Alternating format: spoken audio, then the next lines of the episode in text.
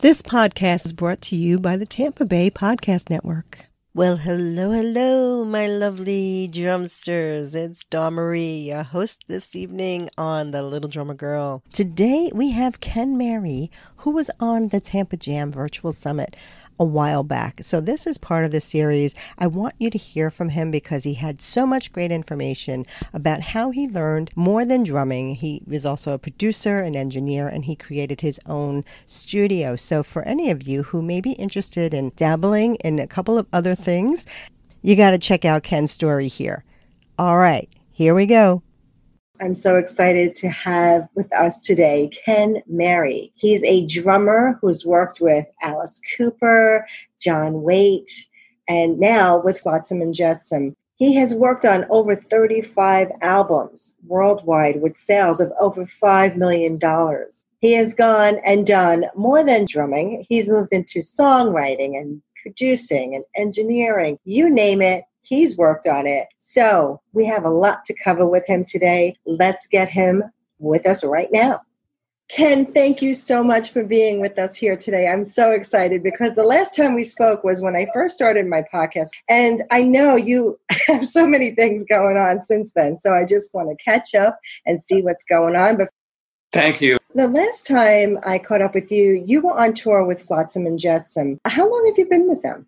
I think about two and a half years now. Oh wow, awesome! And uh, and I did the last record uh, called "The End of Chaos," and we're um, mm-hmm. completing a new album called "Brace for Impact," and that's going to be coming out on AFM Records. We were actually oh, wow. uh, we were actually supposed to be on tour um, all through May and June and the summer doing festivals in Europe and I think some fall shows and you always have your hands on a lot of cookie jars. So you not only are a drummer, you know, you produce, you do engineering work. You've worked with some of the top producers and engineers, you know, that have worked with people like Janet Jackson and my question is when you were in the studio working with him, were they like open to sharing their secrets with you, or were they kind of like, "You can't watch me do this"? You know, like were they were they open to sharing, and so that you could learn how to do more of the business that you do? In the uh, sure, that's a great question, and all you know, I was very blessed to work with some amazing producers, guys like Andy Johns, who engineered all the Led Zeppelin albums and worked on some of the huge Van Halen albums. Um, guys like Michael Wagner, who worked on Metallica, Megadeth, Janet Jackson was one of the ones you mentioned. He worked with on her, one of her records. Um, a guy named Mac who worked with Queen.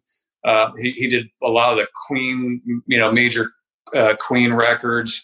So I, I, really had an opportunity to work with some incredible uh, teachers, I would say. And the ones that I worked with, um, I had great experiences with, and they were very open to sharing what they knew. And, you know, for instance, Michael Wagner uh, is a friend of mine, and he was mixing down Ozzy Osbourne No More Tears, and I would go and hang out with him, and, you know, we'd go have lunch and then come back and mix down some classic songs that, you know, today you hear on the radio. They're, they're, they're classics that have stood the test of time. And, and uh, it was really cool to be in the, in the mix down for for those kinds of things and seeing what michael did and seeing what kind of processing and seeing what kind of effects and and how he worked the you know the process of mixing. And so yeah it was he's he's one of the engineers i would say i learned probably the, the most from just as i spent the most time with him. But you know i definitely learned from everybody and and some very uh, i would say useful information for sure. If you pay attention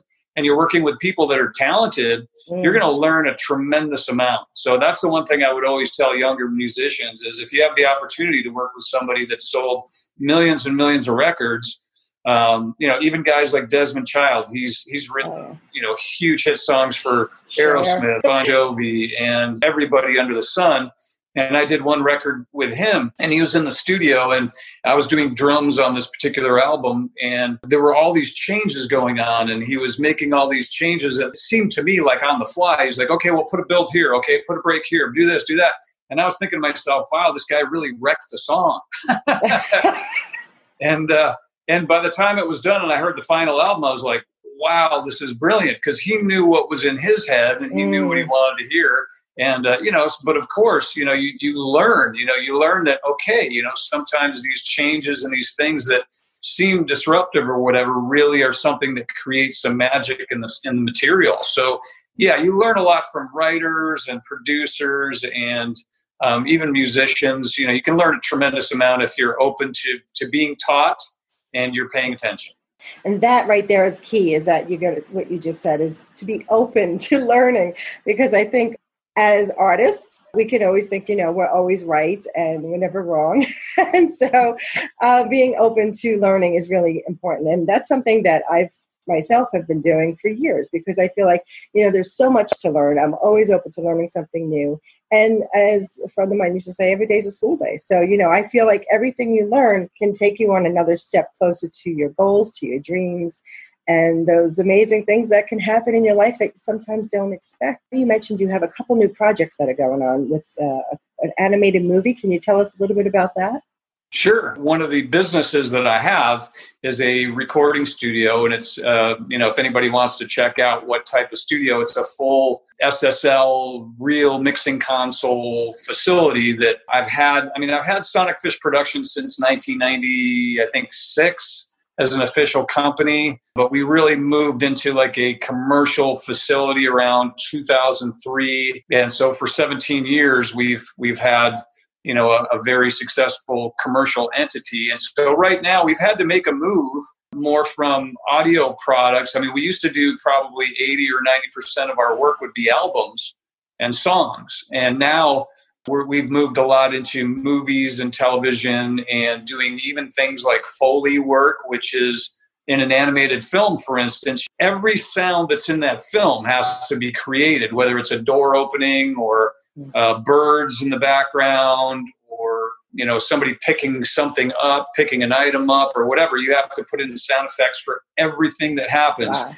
and it's a very time consuming process. And then you also have to do things like really attempt to move the lip sync in time with the animation because a lot of times the animators will will do the animation to the lip sync, but it's not exactly locked up. So once they're done with their animation, you'll go back in and you might move some of the words around or change the timing, like time compress or expand them a little bit. And so you have that. And then you have the actual music, which we've been scoring and mixing. And then you have the, the mixing of the entire project. And then you have the mixing of the project not only in stereo, but then you have to mix it in 5 1, um, which is a whole nother format where you have multiple sounds coming out of multiple speakers and that's that's a lot of fun i mean i really enjoy it but it's it's also another skill that you have to learn. And so, yeah, there's it's a it's a very intense process and it's a very involved process. But we're having a great time, and we're working on a film right now called Two Pennies. We've been working on that film for a few years now, and the animation is all being done in China.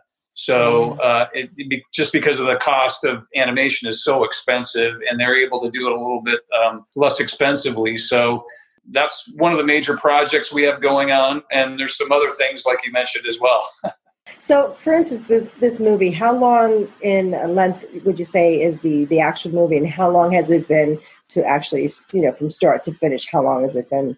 to produce? Well, we've been involved from the very beginning, and the the process for this movie, um, because it's a um, it's not a, a, large budget movie. It's not a movie. If you look at a, uh, some of the films that are animated like let's take frozen for instance mm. and then you take frozen 2 you look at the budgets for that you know you're talking 80 million you know 150 million dollars and if you look at these if you look at the credits at the end of the movie, there's hundreds and hundreds and hundreds of people involved.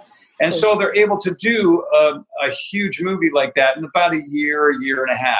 Mm. Uh, we've been working on this realistically, I'd say, for about four years, but our team is so mm. much smaller. We have, and then the process is so intense. And we've been involved from the actual, there's a stage called animatics, and that's where um, an artist with you know pencil drawings actually makes a animated you bro- the movie is broken down into sequences. And each sequence might be you know a minute to three minutes long sometimes a little bit longer sometimes a little bit shorter. But each shot and each scene has to be laid out in actual artwork and also uh, then they will do something called an animatic, which is where you fill in the blanks in the artwork and you make a, a motion picture that's about five frames per second, maybe three to five frames per second of rough animation. and that's how the actual 3D animation artists will base their animation by looking at the animatics. It's all time coded to the hundredth of a second, and they'll go through and they'll they'll model things like the facial expressions and the movements and the music will already be put in. Some of the some of the music will be scratched but all that's in all the rough dialogue is in. So they're able to to take that animatic and actually create animation from it. So that process for us you know it's been about a four year process but we're getting very close to the end now. It's amazing how it's taken you know four years but it sounds so tedious and so many moving parts that i can't even begin to think of how to, how you guys are doing that. Where will it be shown? Uh, well, we don't know yet. There's a couple distributors that are being looked at, and we don't know if it's going to be theatrical or just you know Netflix and Amazon and all those. So we're not totally sure yet. It's going to be dependent on what size distributor we're able to actually get involved in the in the film. Nice. I can't wait. Please let me know when it's ready to go out there. I'd love to share that with Absolutely. our audience. Awesome. Awesome. Can you tell our jammers here how you actually got involved in creating your own space like that? Was it just out of a need for your own recording that you decided to open up a studio, or was it just something that you always wanted to do and you finally found like you had the time and the the uh, the finances to do it and make it happen? Well, it's a great question. And funny in life, a lot of times uh, I like that. There's an old Green Day song that says, I, I, I can't remember what song, what's the name of the song, uh, but it, there's a line in it that says, "Life grabs you by the hand and tells you where to go." And I feel like the the whole studio situation for me is was kind of like that. I mean, when I was touring with Alice Cooper, uh, I started buying um, back in that day. This is the late '80s, and I bought a programmable keyboard and I bought a four track recorder so that I could write songs on the road. Because when you're on the road, it's a very, um, it takes up 24 hours a day. And at the end of the day, you know, you, you've done this tour, but if you, if you haven't written any songs, if you haven't produced anything, then you've really wasted your time, kind of, in a sense, because you played that show for an hour and a half each day.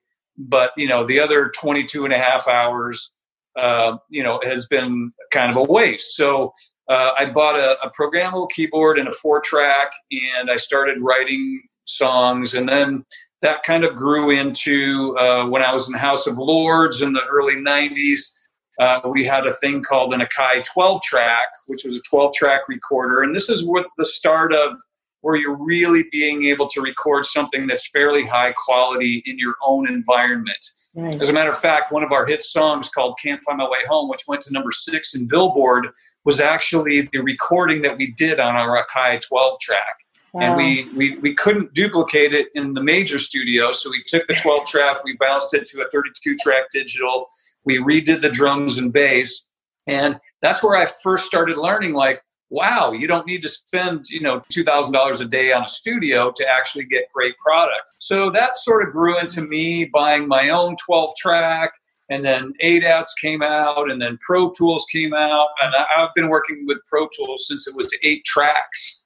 Wow. and now you have, you know, basically infinite tracks. Infinite. But I remember when it was eight tracks and you could put on a one band EQ on each, you know, on two of the channels, and we thought, wow, this is incredible. And and we we could do things like edit vocals. We could take pieces of one vocal track and edit it into a piece of another, and we thought that was, you know, at the time it was like witchcraft. You know, we were like, what is this strange, you know, thing that we're working with? This is incredible. And then that grew into Pro Tools and an SSL and and I think what happened is I started producing my own albums and uh, had some success doing that. And uh, little by little, like, I think the first two albums I, pro- I produced ended up getting picked up by record companies. Mm-hmm. And so it was one of those things where it's like, okay, you're a producer, and uh, you know, life kind of life grabbed me by the hand and said, okay, you know, this is what you're doing, and then the studio turned into this. You know, I, I would say honestly, uh, you know, it, it turned into kind of a wildly successful entity. Um, but I think it was the right thing at the right time. I'm not sure you can really duplicate that kind of thing today. You know, a lot of people come down to the studio. Occasionally, we'll have um, a class from different colleges, like Mesa Community College, usually comes down once a quarter, and you know I'll tell them about the studio and the equipment we have and how it was built and and how we turned it into this, you know, kind of a, you know, I would say a, you know, it's a small business, but at the same time, in music production, it's one of the bigger music production facilities, and how we did that. And I always tell them, well, this was based on yesteryear's industry. You know, that's not based on today's industry. This is based on the industry that was around in the late 90s and, you know, the 2000s. And so you have to think different now. Like nowadays, you can't really have this huge SSL console and all these different things because there's really not the business to support it. You have to think a little bit smaller. And a lot of people are doing mm. things now where it's all in the box and um, looks more like my home studio. Like I'll show you real quick. Like this is my home studio. Oh, oh, that's awesome. You can kind of see. Uh, I don't know what I'm showing you exactly. Oh, I see everything. That's awesome. You know, there's just a little. You know, there's just a little mic preamp and uh, you know a little Pro Tools interface, a laptop, a, a little keyboard. Um, you know, this is the movie I was actually talking about. These are the sound effects and things we're laying out. So, you know, this is uh, you know, this is basically my home studio and that's what awesome. most people's actual studios look like nowadays so um, and there's nothing wrong with that. You can do some tremendous you know tremendous work in your own little workspace. And you know for what i'm doing here like for the flotsam album there's certain things that i have to do at, at the main sonic fish productions um, like drums. You know you have to have a good sounding drum room. You have to have good sounding drum mics.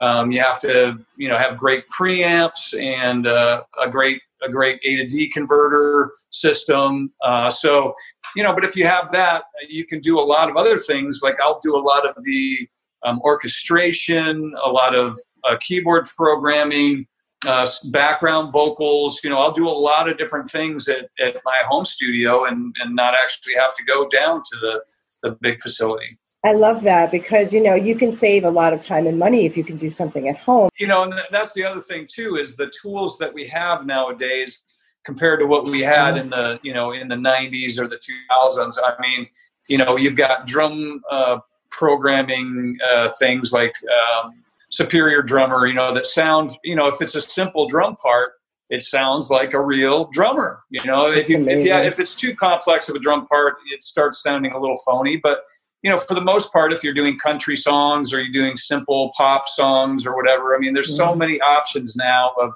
creating great music. I mean, especially if you're doing EDM stuff, you know, you can you can create some great albums on a laptop. You know, there's yeah. so many good programs, and I know some mixers in Nashville that are they've gone completely what's called in the box, and they're you know award-winning Grammy award-winning mixers, and they're mixing everything down on a laptop Right. So, it's and amazing. it sounds great. So, yeah. you know, what are you, what are you going to say? It's true. I mean, even just being able to do my own podcast these days in my home without having to go into a studio to record anything. I mean, I get blown away by that every day, down and stuff like that. And all the money that, you know, even there they saved a lot of money by, but still, I mean, the thing that you can have it in your house at your fingertips and you can actually buy things pretty affordably these days. I mean, I was looking at some different programs and I was, I was shocked that you know I was like oh wow it's not what I thought it would be. I thought they were going to be like thousands of dollars and they were just a few hundred dollars. And I'm like wow that's pretty impressive because you know whether you're a guitarist a drummer or a singer or like you say a producer an engineer you can find so many different tools out there that you can use at home and not spend a fortune and just tinker around. You never know what you're going to come up with when you do that you know? It's pretty amazing. Absolutely yeah. Yeah about time is almost uh, coming to a close here. I, do you do any live stream uh, with Flotsam and Jetsam right now? Anything on online that you guys are doing? Well, we talked about it, and we we there's a one of our friends who's running a fairly large. Uh, I'm trying to remember the. I don't remember exactly the name of it, but it's a. It's basically a. They're starting like a streaming service. I think it's going to actually. Mm-hmm. It's. I think it's called Streaming for Vengeance, which is pretty funny um, they asked us to do like a five song live performance. Um, you know, the challenge is, is, you know, you have to find a place that can do that, you know, with right. the cameras and the mics and being able to record it properly. and so we're you know we're very much wanting to do it. Uh, I don't know, you know, we'll see if, if that's going to be something that you know we have the ability to you know to put together. It just really depends on if we can find somewhere that can do that and and make it look professional and and sound professional. So, right. um, you know, certainly that's always important as well. So how can our jammers stay in touch and you know see what's going on with you? And are you on social media? So what are your? I am. They could certainly look me up. Uh, I'm a, I'm Ken Mary. Uh, I think one or something because apparently somebody else had Ken Mary on Facebook. But oh wow. Um, yeah, yeah, my Facebook, it's very obvious that it's me. There's drumming pictures all over the place and some yeah. studio stuff and video clips, and so they'll know that it's me. And uh, I'm on Instagram as well. I don't really do Twitter just because I, I don't really, I don't know. It just seems like an odd format to me. Like I'm limited to a certain amount of words, and I don't know. I, I just never really got into it. I am on it. I never use it. So I mean, if they want to really get in touch with me, I'd say probably Instagram or Facebook would be the best way to do that. Awesome, perfect. And please please let me know when those releases come out so that I can share a link to everybody with those and and I can't wait to see them and hear it. It just sounds exciting. Thank you again. Well, thank you so much. It's been a pleasure speaking with you. Thank you. Thank, and thank uh, hopefully we talk again soon. You got it, Ken. Stay safe. All right, take care. I'll see you soon. Bye bye. Bye bye. Thank you guys for being here again today. And remember, to check out The Little Drummer Girl for more live interviews with musicians, artists, and entrepreneurs at lildrummergirl.com. We'll see you soon.